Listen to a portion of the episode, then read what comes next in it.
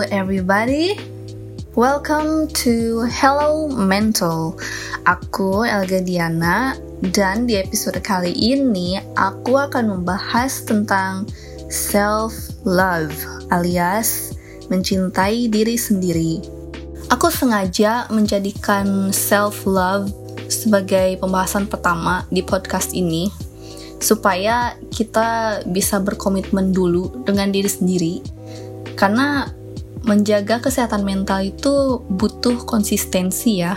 Menurut aku sih, untuk bisa benar-benar berusaha untuk memperbaiki atau menjaga kesehatan mental kita itu, kita harus benar-benar peduli dulu dengan diri sendiri. Supaya usaha kita untuk menjaga kesehatan mental kita itu bisa dilakukan dengan sepenuh hati. Kita nggak bisa sepenuhnya bergantung pada orang lain ya.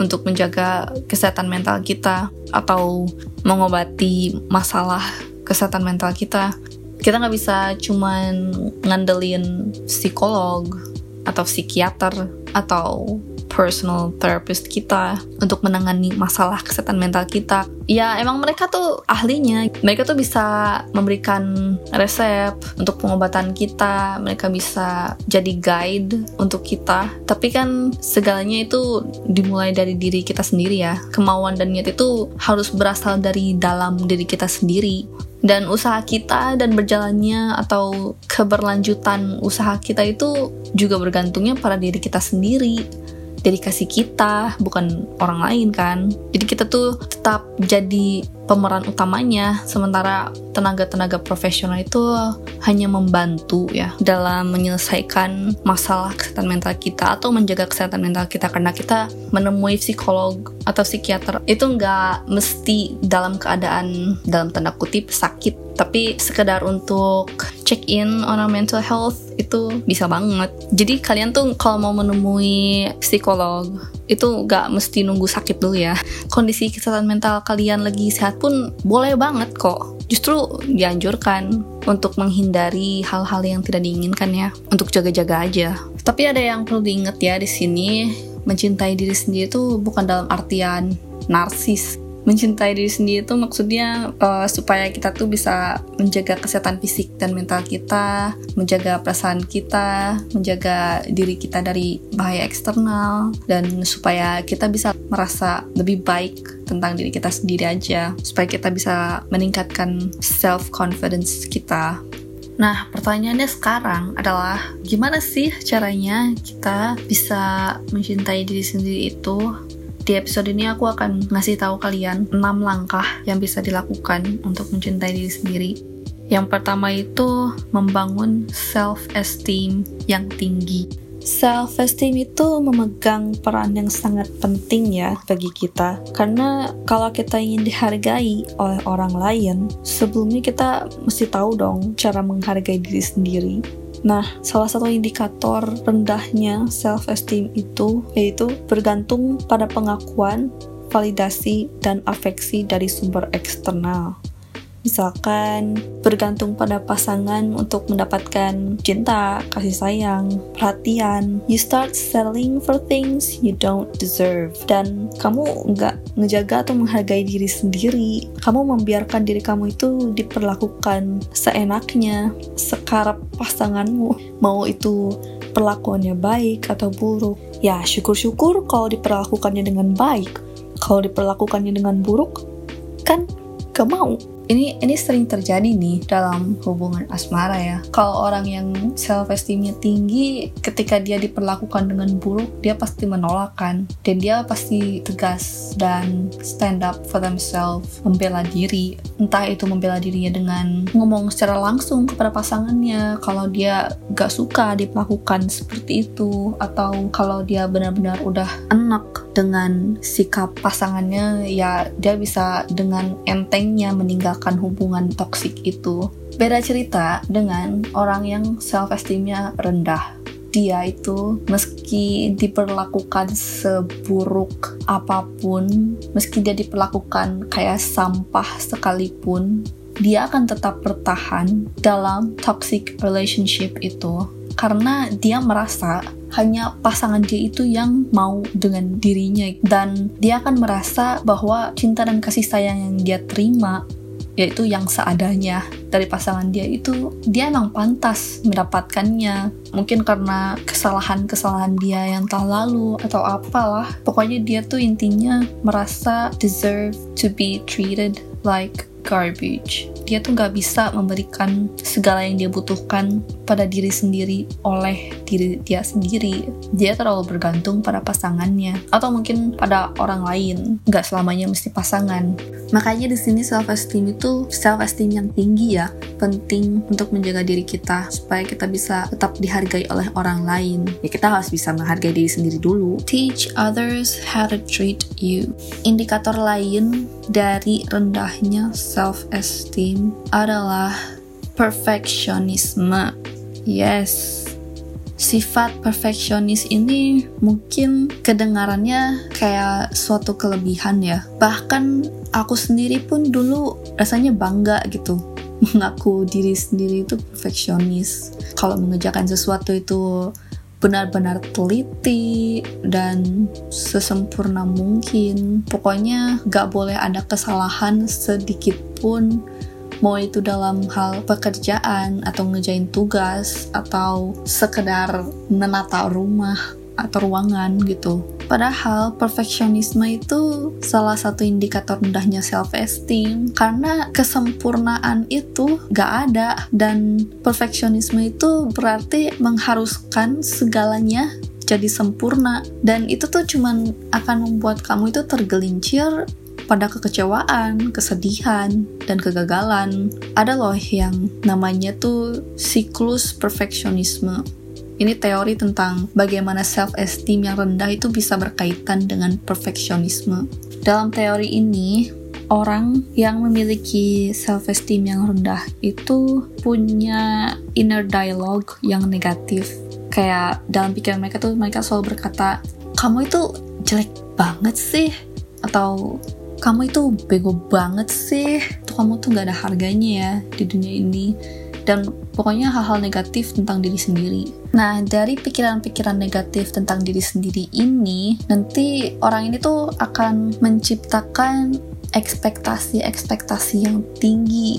Mereka tuh akan nyuruh diri sendiri untuk melakukan hal-hal yang mustahil gitu, malahan memaksakan, meskipun mereka itu juga tahu dan sadar bahwa hal-hal ini tuh ya gak mungkin gitu, mustahil, tapi regardless mereka tetap berusaha, karena mereka tuh ngerasa dan mikirnya kalau mereka berhasil mewujudkan atau melaksanakan this difficult and impossible task ini, mereka itu berarti memiliki nilai di mata diri sendiri atau di mata orang lain. Padahal mereka itu cuman menyiapkan diri sendiri untuk gagal, dan ini adalah jebakan perfeksionisme. Nah, ketika ekspektasi mereka ini nggak terwujud dan mereka gagal karena kegagalan itu tak terelakkan dalam situasi ini, they will go down this depressive spiral. Mereka akan memasuki depressive episode di mana mereka jadi semakin merasa gak berharga dan makin merasa bodoh. Pokoknya pikiran-pikiran negatif dan penilaian negatif tentang diri mereka itu semakin parah. Ini siklus, dan mereka akan kembali pada keadaan self-esteem yang rendah. Nah, gimana sih caranya supaya itu tuh gak terjadi pada kita? Ada 6 langkah atau cara yang bisa kalian lakukan untuk membangun self-esteem yang tinggi. Yang pertama itu menciptakan self-concept yang kuat dan akurat. Self-concept ini konsep tentang diri kita sendiri, alias jati diri, siapa kita, karakter kita seperti apa, sifat, watak, dan kepribadian kita. Nah, bedanya self-concept dan self-esteem. Self-concept itu tentang siapa kita, seperti apa kita. Sementara self-esteem itu bagaimana perasaan kita terhadap diri kita sendiri. Bisa jadi kita tuh benci pada diri sendiri, atau kita bisa mencintai diri sendiri dan menerima diri kita sendiri dengan segala kelebihan dan kekurangan kita yang kita miliki. Menciptakan self-concept yang kuat dan akurat itu langkah yang penting untuk bisa mencintai diri sendiri, karena untuk mencintai diri sendiri itu kita mesti mengenal siapa diri kita itu. Sama halnya dengan kalau kita lagi PDKT sama gebetan, sebelum kita bisa memunculkan perasaan apa-apa terhadap dirinya kan, kita juga harus mengenal siapa orangnya, seperti apa sifatnya, apa kesukaannya, dan sebagainya. Dia bisa tiba-tiba muncul perasaan yang mendalam gitu kan. Semua ada prosesnya. Sama seperti halnya dalam mencintai diri sendiri. You can't love you if you don't know you. Kalau kamu mengaku bahwa kamu itu mencintai diri sendiri, sementara self-concept kamu itu nol, itu sebenarnya kamu mencintai sesuatu yang gak nyata. Ini sering terjadi ya dalam hubungan asmara. Kamu itu mencintai suatu hayalan tentang seseorang that is non-existent atau yang gak ada. Kamu itu gak benar-benar mencintai orang yang ada di hadapan kamu. Dan itu tuh masalah, karena itu tuh bukan cinta namanya. Jadi kenalilah dulu siapa diri kamu, kesukaan kamu apa, karakter kamu seperti apa. Temukan jati diri sendiri dulu, jadilah diri sendiri. Jangan terpengaruh oleh budaya, tren, orang lain, apapun itu yang eksternal. Jangan ikut-ikutan, karena orang lain itu bukan kamu, dan kamu itu bukan orang lain. Lagi pula, kenapa juga kamu mau menyanyiakan hidup kamu dengan berusaha untuk menjadi seperti orang lain? Padahal kamu itu cuma ada satu di dunia ini. Ya terus gimana caranya? You may be wondering. Isolasikan diri kalian supaya opini-opini eksternal itu nggak bisa mempengaruhi kalian. Coba kalian tuh habiskan waktu untuk diri sendiri, dengan diri sendiri, misalkan melakukan hobi kalian, cari apalah, kalian tuh passionate tentang apa, lakukan itu. PDKT lah, berkenalan sebagaimana kamu berkenalan atau PDKT dengan gebetan kamu gitu, supaya lebih mengenal diri dia kan, apa kesukaan dia, hobi dia apa, karakternya seperti apa. Kemudian yang kedua adalah mulailah dari sekarang, biarkan yang lalu itu berlalu. Dan ini berkaitan dengan poin ketiga, yaitu maafkan diri sendiri atas kesalahan-kesalahan kamu di masa lalu, karena emang gak ada yang bisa kamu lakukan untuk memperbaiki masa lalu kamu, gak ada yang bisa kamu lakukan untuk mengubah masa lalu kamu. Berikutnya adalah latihan self-affirmation. Berikan diri sendiri positive talks. Berdiri depan cermin dan katakan hal-hal yang baik-baik tentang diri sendiri. Meskipun kalian gak percaya dengan omongan kalian sendiri tentang hal-hal positif tentang diri kalian sendiri itu, just fake it till you make it. Paksain aja, nanti lama-kelamaan juga bakal percaya dengan sendirinya. Bilang pada diri sendiri, yakinkan diri sendiri, kamu itu cantik, atau kamu itu ganteng, kamu itu pintar, kamu itu rajin, kamu itu pekerja keras, kamu itu cerdas, intelijen, kamu itu pemberani, dan banyak orang yang sayang sama kamu, dan kamu itu pantas mendapatkan kasih sayang itu, bahkan lebih, dan kamu itu pantas juga mendapatkan perlakuan yang istimewa dari orang-orang tersayang. Di awal-awal latihan ini mungkin kalian gak akan percaya sih dengan omongan kalian sendiri, pasti di dalam kepala kalian tuh ada yang berbisik, apa sih, bohong banget, ini konyol banget kamu ngatain ini, kamu tuh gak kayak gitu kok aslinya, gak kayak gitu. Udah stop deh bohongin diri sendiri, padahal yang sebenarnya bohong itu ya negative thoughts kalian itu.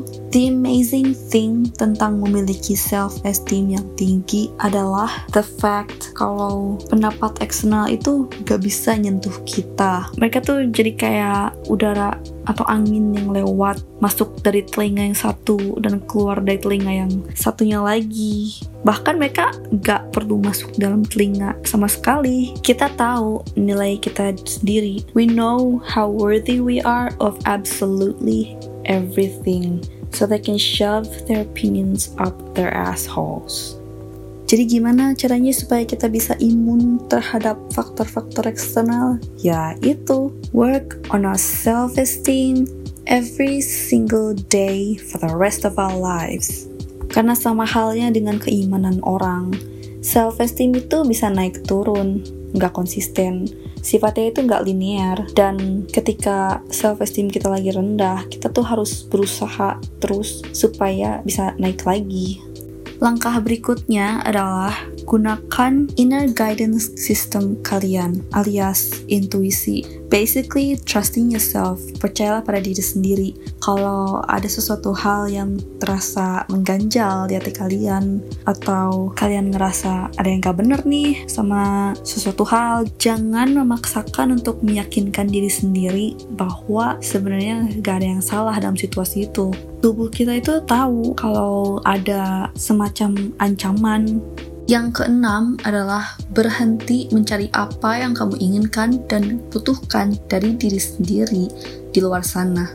Basically, menjadi orang tua bagi diri sendiri.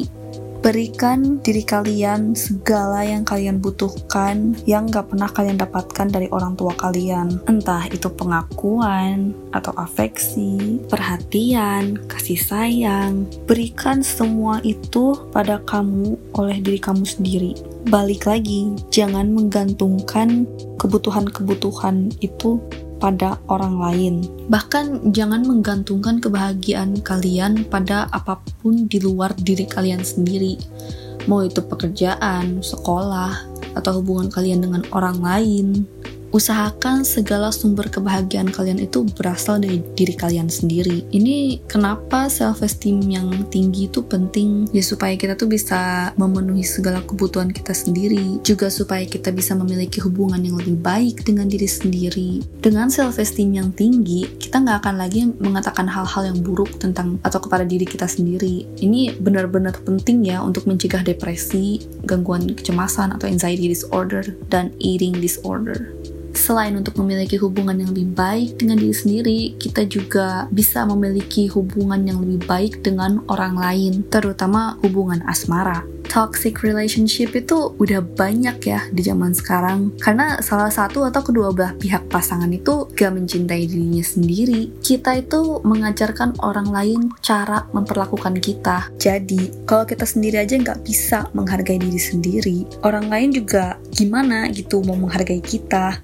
Dan kalau kita juga nggak bisa mencintai diri kita sendiri, mustahil bagi orang lain untuk bisa mencintai kita. Karena kita nantinya nggak akan menunjukkan siapa diri kita sebenarnya dengan sepenuhnya. Bakalan ada bagian-bagian tentang diri kita yang orang lain nggak tahu tentang kita. Jadi mereka juga nggak bisa mencintai kita dengan sepenuhnya. Mereka nggak bisa menerima kita dengan segala kelebihan dan kekurangan kita. Karena kamu itu harus tahu segala kelebihan dan kekurangan orang untuk bisa mencintai orang itu, mau itu diri kita sendiri atau orang lain.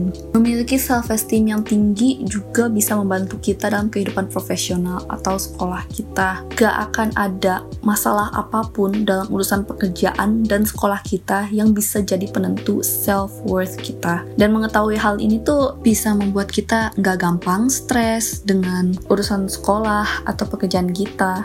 Jadi itu ya cara mencintai diri sendiri. Yang pertama itu membangun self-esteem yang tinggi. Kemudian yang kedua itu paksakan diri sendiri untuk memiliki boundaries yang sehat. Kalau kamu nggak mau melakukan sesuatu hal yang disuruh atau diajak oleh temanmu misalkan, ya bilang aja kamu nggak mau. Terus kalau kamu nggak suka dengan perlakuan orang lain terhadap kamu bilang kamu nggak suka diperlakukan seperti itu. Atau ada orang yang berkata nggak baik tentang kamu atau kepada kamu bilang juga kamu nggak suka kalau orang itu ngomongin hal-hal buruk tentang kamu. Atau misalkan kalau kamu gak mau tahu tentang nilai rapot atau nilai tes atau ulangan orang lain karena kamu tahu itu cuman bakalan bikin kamu merasa lebih rendah dari orang itu, ya kamu tolak, bilang aja aku gak mau tahu kamu dapat nilai berapa di tes itu. Jadi intinya kamu itu harus menjaga diri kamu sendiri, perasaan kamu sendiri, harga diri kamu sendiri. Karena kalau enggak, who the fuck will? Nanti selengkapnya penjelasan tentang boundaries itu akan aku bahas di episode mendatang ya. Yang ketiga adalah Terimalah keadaan kamu yang sekarang, tapi ketahuilah bahwa siapa kamu itu tidak ditentukan oleh keadaan kamu di saat self-esteem kamu sedang rendah. You are not your low self-esteem, you are not your depression, you are not your anxiety, and you are not your eating disorder. Yang keempat, yaitu selfish solidarity. Bantulah orang lain untuk membantu dirimu sendiri. Langkah ini biasanya mempannya di awal-awal aja ya, dan nggak semua orang tuh bisa merasakan manfaat yang sama. Jadi misalkan kamu mau ikutan jadi sukarelawan dalam suatu kegiatan sosial, lakukanlah karena itu bisa membuat kamu merasa lebih baik tentang diri kamu sendiri. Atau misalkan kamu mau mendonorkan darah kamu untuk yang membutuhkan, donorlah darah kamu bukan karena kamu merasa orang lain itu lebih membutuhkan darah aku, sementara aku mah apa sih, apa gunanya aku sehat kalau aku nggak bisa membantu orang lain. Donorin darah kamu karena kamu senang membantu orang lain. Like, you feel this some kind of sensation of happiness and being proud of yourself for helping others. Yang kelima, dan yang paling sering disepelekan, yaitu be permissive with yourself. Izinkan diri kalian sendiri untuk berleha-leha, beristirahat, menghabiskan waktu untuk diri sendiri alias me time, untuk nggak produktif selama 1 hari aja, atau 2 hari, atau bahkan seminggu. Biarkan diri kalian sendiri itu beristirahat tanpa merasa was-was, cemas, atau bersalah, karena beristirahat itu salah satu bentuk mengurus diri sendiri. It's totally, completely, perfectly okay to not be productive every day. And last but not least, pastikan kamu punya support system yang kuat dan sehat, yaitu support system yang selalu ada untuk kamu dan yang menghargai personal journey kamu, yang ketika kamu membutuhkan bantuan mereka selalu siap sedia dengan penuh keikhlasan dan kerelaan dan kecintaan terhadap kamu dan kepedulian terhadap kamu untuk membantu kamu. Support system ini bisa jadi keluarga kamu, sahabat-sahabat kamu, atau mungkin kamu mengikuti support group gitu, siapapun lah yang benar-benar peduli dengan kamu.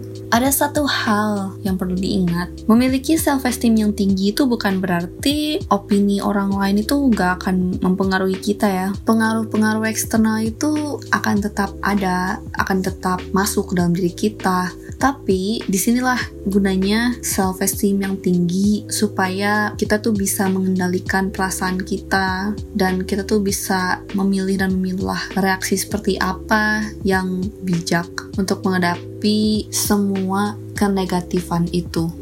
Cukup segitu pembahasan tentang self-love. Semoga ada pelajaran yang bisa kalian petik dari episode ini dan bermanfaat bagi kalian, dan mudah-mudahan bisa segera kalian aplikasikan ya, karena I just want you all to love yourself and be proud of yourself for everything that you are, and know that you are loved and I love you, and love is great, love is beautiful, love can change the world and make it a better place. Dan by the way, untuk menutup episode ini, aku punya quote dari Louise Hay. He said, "Love is the great miracle cure. Loving ourselves works miracles in our lives." Cinta itu suatu keajaiban. Cinta itu bisa membuahkan keajaiban. Cinta itu bisa menuntun pada keajaiban. Mencintai diri sendiri itu bisa mengubah segalanya dalam hidup kita menjadi lebih baik. Itu bukan terjemahan quote Louise Hay, itu cuma kata-kata tambahan. And that is it for today. Thank you for listening.